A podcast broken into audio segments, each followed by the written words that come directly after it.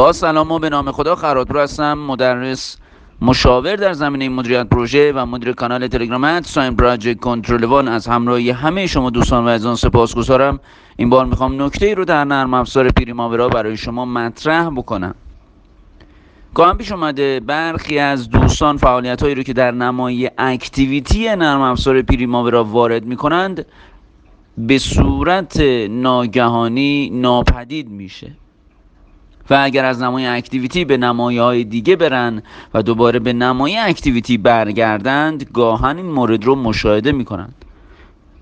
اما چطور این اتفاق پیش میاد و دوستان تصور می‌کنند که فعالیت ها رو ننوشتند و دوباره شروع می‌کنند به نوشتن فعالیت ها بایستی بگم که به صورت خودکار گاهن نرم افزار در نسخه که در دسترس ما هستش فعالیت ها رو فیلتر می‌کنه. شما میبایستی به نوار ابزار برید اونجا فیلتر رو انتخاب کنید که به شکل یک قیف هستش و در پنجره فیلتر چک مارک و تیک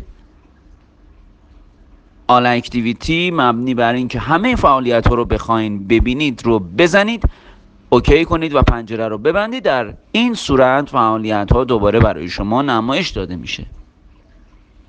می‌تونید مطالب رو تو امان به صورت دستبندی و خیلی سریع و راحت از سایت شخصی بنده خر و تور دات آی آر پیگیری کنید و همچنین اپلیکیشنی که به زودی ارائه خواهد شد. از همه شما دوستان و عزیزان سپاس گذارم